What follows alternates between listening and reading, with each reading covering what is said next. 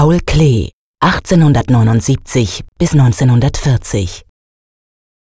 Hungriges Mädchen, neunzehnhundertneununddreißig.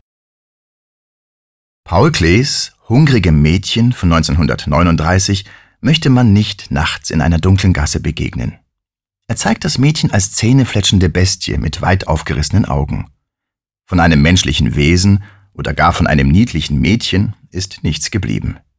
Ihre gesamte Erscheinung ist animalisch bis zu den kleinen Strichen, die Klee für die Darstellung der Pupillen verwendet.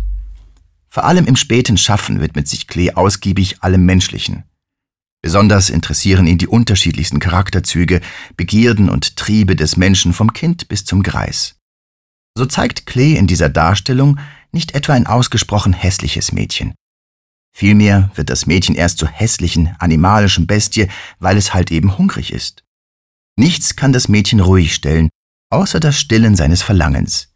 Klee verschafft der verborgenen Psyche Ausdruck.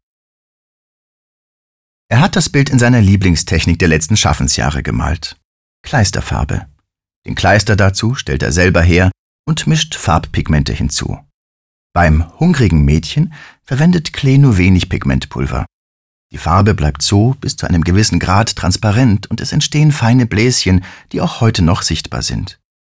Er beschränkt sich auf die Farben Blau, Rot, Grün und auf Schwarz, die er flächig in kräftigen Pinselstrichen aufträgt. Auch die Unterzeichnung bleibt durch die Transparenz der Farbe sichtbar. An einigen Stellen im unteren Bildteil und bei den Zähnen verwendet Klee das Weiß des Blattes als Gestaltungsmittel. Man erkennt gut, dass Klee sich in der endgültigen Ausführung nicht ganz an die Vorgaben der Unterzeichnung gehalten hat. So sind ein weiteres Augenpaar und Nasenlöcher links neben dem linken ausgeführten Auge deutlich zu sehen. Neben dem rechten Auge ist zudem noch ein Ohr ausgeführt, das Klee ebenfalls weglässt.